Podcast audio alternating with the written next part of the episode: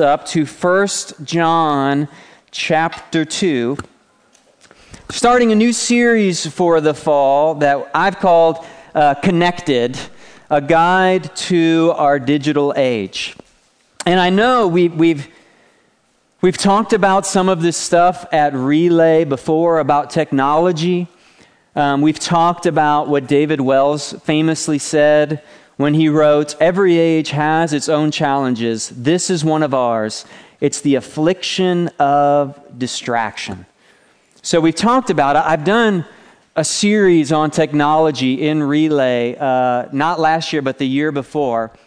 We talked about the reality of these devices we have and how addictive they are. So, just to review some of the stuff we talked about, we talked about recent stats show that we now check our smartphone every 4.3 minutes of our waking lives, which means the average American spends 11 hours a day with electronic media, which is TV, smartphone, internet, video games, non work related. 11 hours a day.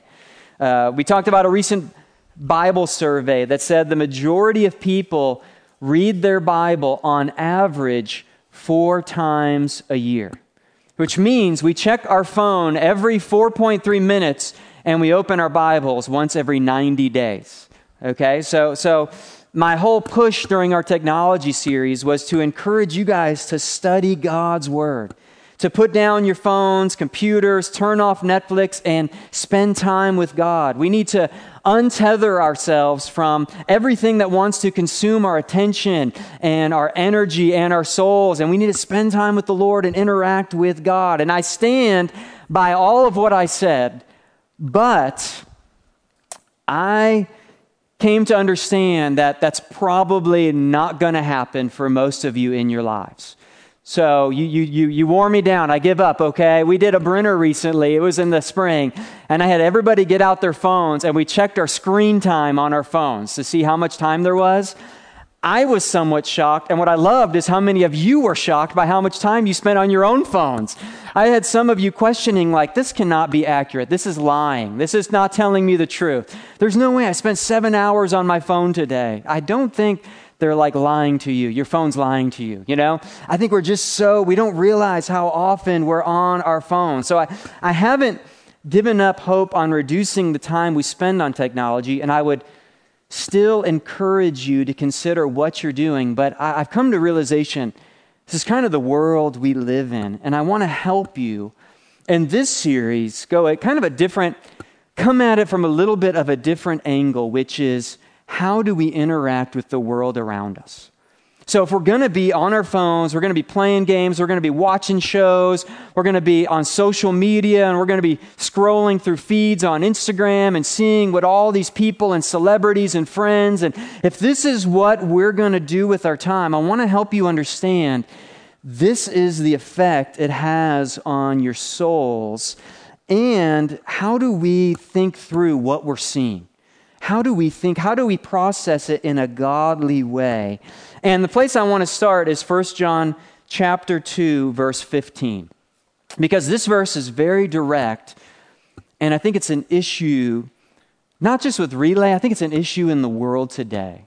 So this is what 1 John 2:15 says to us and I want to take that verse and apply it to this topic of all this entertainment and all these things we're looking at, okay? So 1 John 2:15 reads, "Do not love the world or the things in the world, okay? Do not love the world or the things in the world. If anyone loves the world, the love of the Father is not in him." Do not love the world. This verse seems to be pretty straightforward, seems to be pretty comprehensive as well. If anyone, if anybody loves the world, what's in the world, the things in the world, the love of the Father is not in him. This is God's word for us, and I think it can help us think through what we consume. Hey, are we consuming digital junk food that leaves us unhealthy and feeling sick and tired? Or are we consuming with our time, all this time we're spending, are we consuming health food that, that makes us healthy and ready to serve God and others? That's the question I want to ask you. C.J. Mahaney says this in a little book he wrote on worldliness. He says, Today, the greatest challenge facing American evangelicals, the greatest challenge facing Christians, is not persecution from the world, but seduction by the world. I agree with that. I think, I think there is persecution, but I don't think that's most of our struggles that we're being persecuted too much. I think we're being seduced. I think the world is presenting this buffet in front of us all day long, these pictures and images and scenes, and, and their shows have a message to us, and they're saying, This is what's good. This is what's valuable. This is worth living your life for. This is the truth. This is what's right. And we're sitting there and we're at this buffet and we're just feeding ourselves all day long. And if we're not aware of what we're eating, we're just filling ourselves and filling ourselves to the detriment of our souls. We live in a world of constant information probably think about your day, and I'm guessing you've received a lot of info from the world around you. I love this. Um, technology experts have said that the amount of recorded information from the dawn of humanity to 2003 was around five exabytes of data, okay? It's a really big number. It's got a ton of zeros. There's five of them, all right? Five exabytes of data from the dawn of humanity to 2003 recorded information. From 2003 to 2010, we doubled that and generated another five exabytes. So, what happened from Adam and Eve, 2003, we created as much information in 2003 to 2010. Okay, by 2018, 90% of the world's recorded information had been generated in the past two years.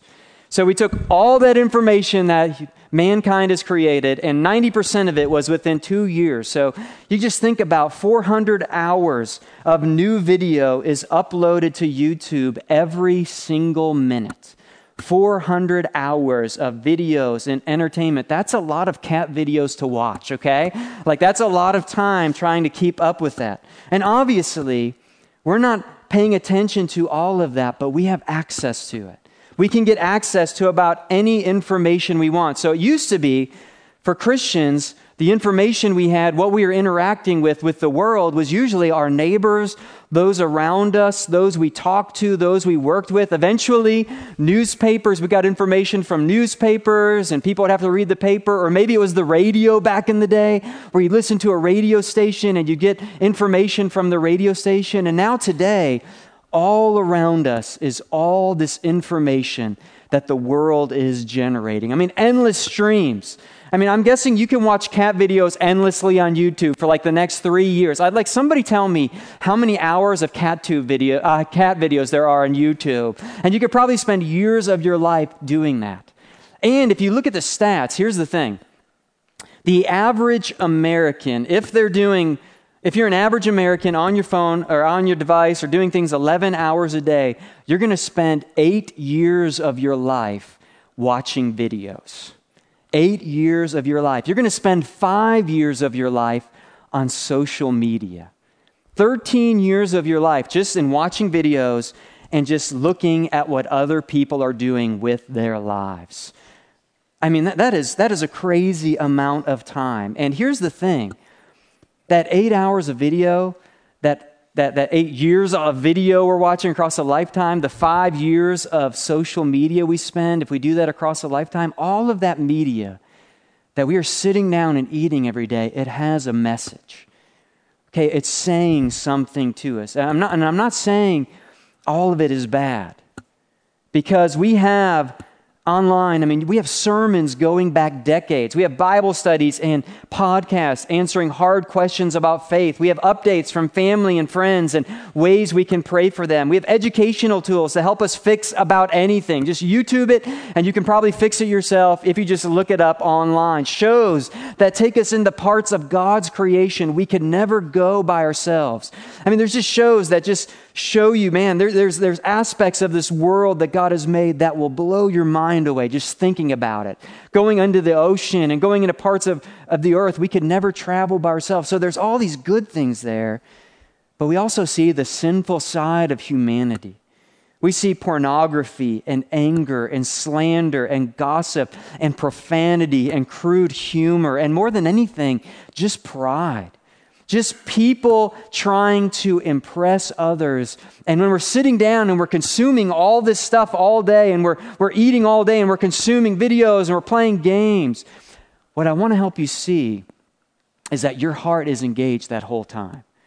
And I know you sit down, and I do this too, and I feel like I'm just kind of turning my mind off and I'm just letting it feed me. So I'm not even feel I don't even feel like I'm sitting down and eating. I feel like I'm sitting down and someone's just spoon feeding me, you know? And I don't have to do any work, I don't have to do anything, but the whole time you're consuming this stuff, your heart is engaged. It's the way God made us.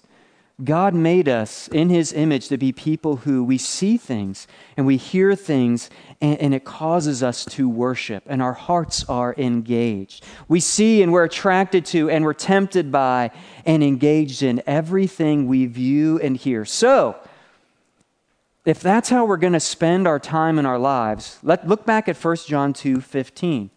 How do we apply 1 John 2 15, God's word? Apply this one verse to your life and this topic. How do we apply this to what we're watching and reading and looking at? Do not love the world. Does John expect us to lock our doors, turn off the internet, and live like monks and nuns to not love the world? Christians have done that in the past, and some continue to do that. But at first, I think if you look at the next verse, he's defining for us what the world is that we are not to love. Okay, look at 1 John 2 16. Look at the very next verse. So don't love the world. We're consuming this stuff. We're not to love it. Uh, if we do, the love of the Father is not in us. 1 John 2 16. For all that is in the world, the desires of the flesh and the desires of the eyes and pride of life is not from the Father, it's not from God, but is from the world. And the world is passing away along with its desires. All this information, it's going to go away one day, but whoever does the will of God abides forever. Do not love the world. The world God forbids us to love is the fallen world. We have to discern the difference between a world teeming with life and creativity and stars and amazing creatures and art and music and stories and a world that's filled with impurity and slander and lust and materialism and pride. And, and, we have to be able to scroll through our feed and watch these videos and discern is this the fallen world I'm seeing right now, or is this a world that God has made that's good and has something right and pure and true. And so I want to ask you that first question tonight. When you scroll and when you're watching videos and when you're playing games and when you're doing all these things, do you have those categories in your mind? What world am I participating in right now? I heard a good summary of these three categories verse 16 gives us. Okay, he says uh, the desires of the flesh, desires of the eyes, pride of life, I heard some person, one person say, you know, those three things are cravings of sinful people, the lust of the eyes, and boasting of what we have or have done. Okay, to me, that's a great description of so much of online content. It's craving of sinful people, it's the lust of the eyes, and it's boasting in what we have or what we've done. That's the fallen world that we are not to love. So let's, let's quickly look at those three categories, okay? My goal is I want to give you some categories to think about the content you're consuming and applying do not love the world to that content. So, first of all, for all that is in the world, verse, verse 16, the desires of the flesh. Think about that for the second. Cravings of sinful people. What are the desires of the flesh? Okay, ask that question when you read your Bibles and you come across a verse like that. and you're not to love this, you have to ask, well, what is that? What am I not to love about this world? What are the desires of the flesh? And if you think about it, you might go to Galatians 5 19 to 21, which gives us a list of what the desires of the flesh are. Listen to this. I think we have it for you. Paul says in Galatians 5 Now the works of the flesh are evident. Okay, we see the works of the flesh around us sexual immorality, impurity, sensuality, idolatry, sorcery, enmity, strife, jealousy, fits of anger, rivalries, dissensions, envy, drunkenness, orgies, and things like these. This is a, he's not even being exhaustive, but he's saying this is what the flesh is. It's just impurity, it's these cravings, it's impure, it's sensual, it's sexual imp- impurity, it's this envy and anger and jealousy, and it's these comments that are just filled with rage and anger and slandering each other and assuming the worst about somebody. And you just don't have to look very far to find these things online anymore.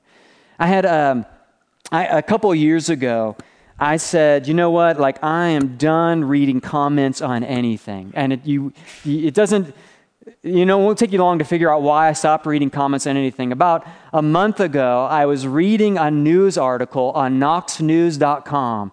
And I was just, I got to the end of the article and I saw there's a bunch of comments and I, I don't know why I did. I scrolled down and as soon as I started reading the comments, I thought, this, is this is the flesh. I mean, the, the bashing, the, the horrific statements, assuming the worst, just people angry and lashing out, unrelated to the news article, just people, what's coming out of their hearts is just this impurity and this strife and this jealousy. And you don't have to look very hard to find it, it's all over this information. All this information we're creating is filled with this sinful flesh. Desires of the eyes. That's one category. The second category gives us is desires of the eyes, lust of the eyes. I don't think I need to tell you, man, these, these online forums and these websites and feeds and social media are filled with, with people who are trying to provoke your lust. They, they, they know your sinful flesh and the desires of your eyes, and they want to suck you in. They want to seduce you. They want to draw you in. Uh, Covenant Eyes, which is a, a service that is an internet blocking service, it screens websites for things like this, had a booklet on how prevalent this is online. In it, they said the world's most popular pornographic website reports in 2017, these are some stats they had from one website, okay? The most popular one online. They had 28.5 billion visits in 2017. The one website, 28.5 billion visits, 81 million daily average visitors to their website. 25 billion searches performed, 50,000 searches every minute of the day, 4 million pornographic videos uploaded to one website, 68 years worth of content just on that one website alone. This, this is what our sinful hearts create. And I know you guys are going to be, this is going to come at you fast. So if, if you've already had a phone, if you're online, you've probably seen things like this, okay? And I want to talk about what we do when we see things like this because our conscience is seared. We feel guilty. We feel, you know, dirty inside. If you haven't accessed these things, I want to try to encourage you and stop you with all my heart from getting online and searching for these things or, or, doing anything that will even come across them. You don't have to search for them. They're coming after you now. They're not waiting for you to come looking for them. They're coming after you, okay? These are the desires of the eyes. And, and the effect is just so catastrophic to our faith because we feel like we're anonymous and we can view these things and nobody knows. God knows, God sees, our hearts are engaged. It's the world. God says, Do not love the world, or the love of the Father is not in him desires of the eyes. Second category you got to have this is the world we are not to love or participate in. Finally, pride of life. Okay, a good way to say that you'll see maybe in your ESV Bible. It says pride in possessions, boasting in stuff, craving more, wanting upgrades, being discontent, coveting what others have, envying others, thinking stuff will make you happy. Okay, this is another category, just filling online advertisements, trying to sell you something more. This is the world. It's not going to make you happy. So notice this. In all three of these things, okay, look back at verse 16 in your Bibles. Okay, he's defining the world that we are not to love. In all three of these categories, worldliness is not something that exists out there, it's something that exists in here. Do you see that in those categories? It's desires of the flesh, it's desires of the eyes, it's pride. Worldliness it's just not something out there. I mean, you can come to relay and you can come into a room like this and you can think worldliness is out there somewhere and we're together protecting ourselves. But really, worldliness is all over this room because worldliness is in here, it's in our hearts. Worldliness is what's going on inside our hearts when we interact with the world and we crave it and we love it and it seduces us and we feel the flesh rising up and we feel these things happening. Worldliness is inside of us. So we have to deal with the root issue, which is our hearts. This is what C.J. Mahaney says. He says, A love for the world begins in the soul. It's subtle, not always immediately obvious to others, and often undetected by the people who are slowly succumbing to its lies. This is my concern for you. All this time, all that we're seeing, all that we're interacting with, all we're engaged with, are we slowly succumbing to its lies? And listen to this description. This is what I don't want to have happen to you. It begins with a dull conscience and a listless soul. Sin does not grieve him like it once did. Passion for the Savior begins to cool. Affections grow dim. Excitement lessens for participating in the local church. Eagerness to evangelize starts to wane. Growth in godliness slows to a crawl. This is what the world does.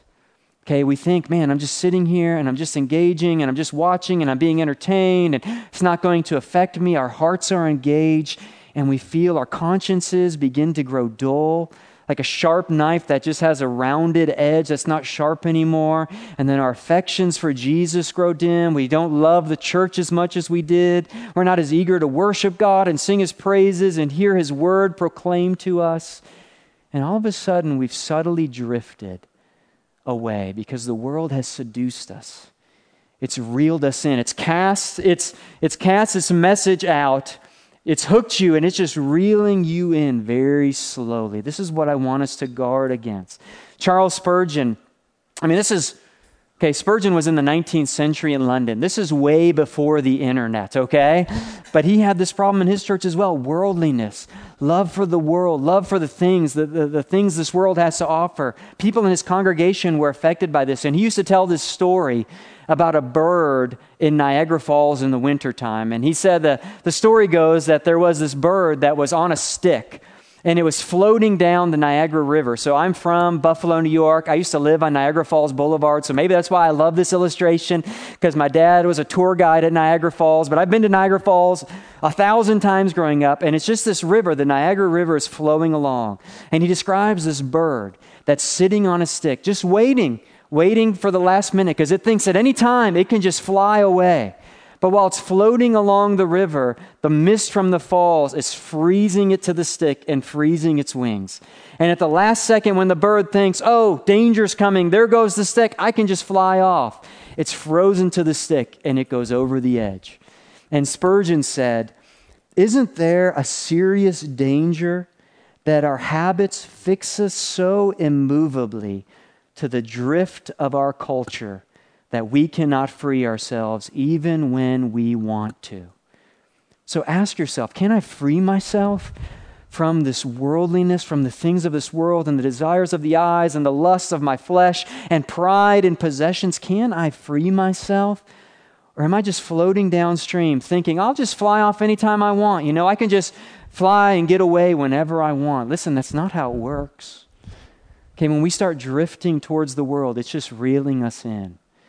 And so I want us to hear these, this command and from 1 John 2:15 with new ears tonight, do not love the world. And what I want to encourage you to do in application tonight is really two things, okay? Number 1 is we need to start by repenting when we see we love the world, okay? I I, am seduced by the world. You're not alone here tonight. We're all in the same boat. We're all in our culture. We're all participating together. We want to reach the world with the gospel, and so we can't just close the blinds, lock the doors, turn off the internet, say we're not going to do this anymore. We, we have to live in this world, and our neighbors, our coworkers, students, friends we have in school, we want them to hear the gospel, and so we spend time with them and we interact with them and, and we engage with them. We engage in the world around us, and when we see you know, the problem is just not everything out there, the problem is my heart. When you come to that realization, whether it's something in your flesh, desires of the flesh, whether it's lust of your eyes, and you've seen things and participated in things online and, you feel your heart craving those things or pride and being discontent and wanting more whatever you're seeing when you read 1 john 2.16 the first step is to repent of it and then to go back to christ the good news for us tonight is that Jesus died for our sins, and Jesus never gave in to worldliness, okay? He never loved the things of this world. He never thought he had to own something more for his happiness. He never lusted after a woman and thought, this is where true joy is found. He resisted that temptation. He never had desires of the flesh that he gave into and sinned. He was without sin. And yet he was tempted in every way, so he is sympathetic towards us. He understands our struggle. And so when we see, man, I'm, I'm being seduced by this world and I'm loving the things of this world, we can repent of our sins and say, Father, forgive me. And because of what Jesus Christ has done for us, God says, You are forgiven. And then he fills us with his Holy Spirit. And he says, now you can be transformed. You don't have to live like this. You don't have to be seduced by the world. You can resist temptation. You can say no to ungodliness. Uh, this is Romans 12, 2. I love this verse. It's another call to us tonight. It says, And do not be conformed to this world, but be transformed by the renewing of your mind, so that you may prove what the will of God is, that which is good and acceptable and perfect. Be transformed. Okay, instead of being seduced by the world, be transformed in your mind by, first of all, going to the cross and turning away from our sins and putting our faith in Christ and being filled with the Spirit of God. Do you know what this world needs more of? I think the world needs more love. I think the world needs more joy. I think the world needs more peace. I think the world needs more patience. I think the world needs more kindness. I think the world needs more goodness. I think the world needs more faithfulness. I think the world needs more gentleness. I think the world needs more self control. Would you agree that the world needs more of these things? Where do these things come from? The Spirit of God. Who does the Spirit work in to produce these things? He does it in you because of what Christ has done for you. This is what the world needs, okay? It doesn't need you blindly just participating and following along and being seduced. It needs you to see through its lies, to see through its seduction, to see, I know what you're doing, I know what you're telling me, but this is not the way of God. The way of God is joy and peace and self control. It's not these fits of rage and anger. It's not this profanity. It's not these immoral images that I'm seeing. That's not the way of God. I'm not going to be seduced by these. I'm going to fight against that with the fruit of the Spirit. And when we repent, put our faith in Christ, and we turn away from these things, God will fill you with the Spirit. And this fruit's going to come out of your life, and you're going to start living differently than you have before. Instead of being seduced by the world, you're going to be a light to the world, which is exactly what the world needs. It needs you, not just blindly following and coming and being sucked into what it wants to sell you. It needs you saying, No, there's something better. Let me tell you where it is. Okay, when we're engaging, when we're participating, I want you to start thinking like that, which is number two. So that's number one is to repent, put our faith in Christ, be filled with the Spirit. That's how we respond when we see we've been apart, we've loved the things of this world. And number two is to start, and we're going to talk about this next month more. So, just a category to give you is developing rhythms of godliness instead of rhythms of ungodliness. So, what I mean by that is you can go through your day, okay? You can wake up in the morning and you can open your Bible for 10 minutes and you can close your Bible, put your Bible down, get on Instagram on your way to school, get your school book, see what everybody's doing. You can go through all your schoolwork. Um, you know, you could look at stuff online, you could get home, play some video games, watch some shows, eat dinner together, go back to some more shows, do your homework. You can live your whole day with no regard to God. It's a rhythm of ungodliness, okay? Or you can do the, almost the exact same day. You can wake up in the morning, you can open your Bible for 10, 15 minutes, read God's word. You can tether and anchor your soul to God and say, God, help me today. In all the things I'm going to do and interact with, help me to think about you. You can go, you can see what your friends are doing, you can pray for them. You can, in, you can give comments. You can give them scriptures. You can give them words of encouragement when you see something's going on in their life. You can guard your heart. Say, Lord, help me. I'm tempted to, to be envious of what this person has, where they're on vacation, the people they're hanging out with. Why wasn't I invited to that? Why are they having so much fun and I'm not allowed to be there? I thought I was their friend. You know, that's how we tend to think. Instead, you can rejoice with them. You can thank God they got to do those things. You can ask God to help you, to fill you with rejoicing with them and, and wanting them to be blessed. You can go to school and interact with your schoolwork in such a way that you're thinking about God. I remember after I became a Christian, someone taught me in all my classes in college to put a line in the right column and at the top of each page write what is true about God. And as I was interacting with all the material, I would in the column sometimes just write little notes. This is what's true. This is what God says. This is the reality. We can interact with our schoolwork in a way that's godly. We can get home and, and watch shows and process them and think what's true about this and what's false. What's the message they're trying to sell me? What are they trying to present? What does God say about that? We can have dinner together as a family. We can draw each other out about our days and what God's done and how faithful God's been to us and ways we were tempted. We need to grow. See, we can go through our days and they could look almost exactly the same from the outside. But on the inside, they're completely different. Because in one day, we're loving the things of this world because there's no regard for God. There's no thoughts of God. We're not interacting with God. And another day, we can do all the same things, but all throughout the day, we're just interacting with God. We're asking God to help us. We're thinking about God. See, the difference is that God is the center and not us. And so, what we're going to do now is we're going to do a little application. We're going to spend time in families doing a little discussion. Uh, and here's the things I want you to talk about. So, we have a couple questions. Um, number one, of these three, so 1 John 2:16 gives us these three categories: desire of the flesh, desires of the eyes, and pride and possessions. Possessions. Which one are you most tempted to be seduced by? Okay, and I, I know at times it's hard um, to confess something. If you're seduced by the world, if you're thinking, man, there's just things I'm seeing online and my conscience is seared and I haven't told anybody. You want to know who the person to tell is? Your parents. They're not going to condemn you, okay? Uh, parents, when, when, if they confess that, don't yank the phone out of their hands and throw it up against the wall and smash it, okay? We go back to the gospel. It's a heart issue. It's not, it's not, a, it's not a phone issue, it's a heart issue. Even though there's things we can do to help guard ourselves, we want to deal with our hearts first. So we're just looking for a conversation about which one am I tempted? How is the world seducing me? Which of these categories am I convicted by? Number two, how can you grow to have a rhythm of godliness in your daily habits with media? So I want you to think through here's what I'm doing each day.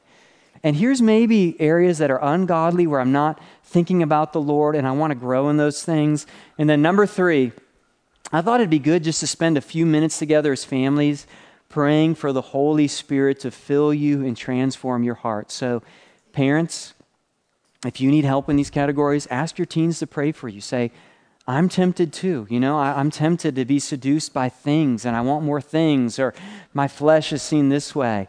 Uh, teens, ask your parents to pray for you. Here's where I'm tempted. Here's where I need help. And I thought spending a few minutes praying for each other could really serve us just to have a heart for one another, to fight this battle together, to encourage one another.